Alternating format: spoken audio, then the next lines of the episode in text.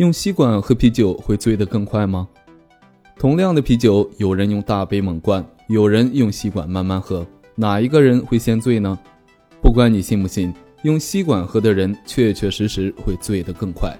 按常理来理解，酒喝得急了才容易醉，可为什么用吸管慢慢悠悠地喝却醉得更快呢？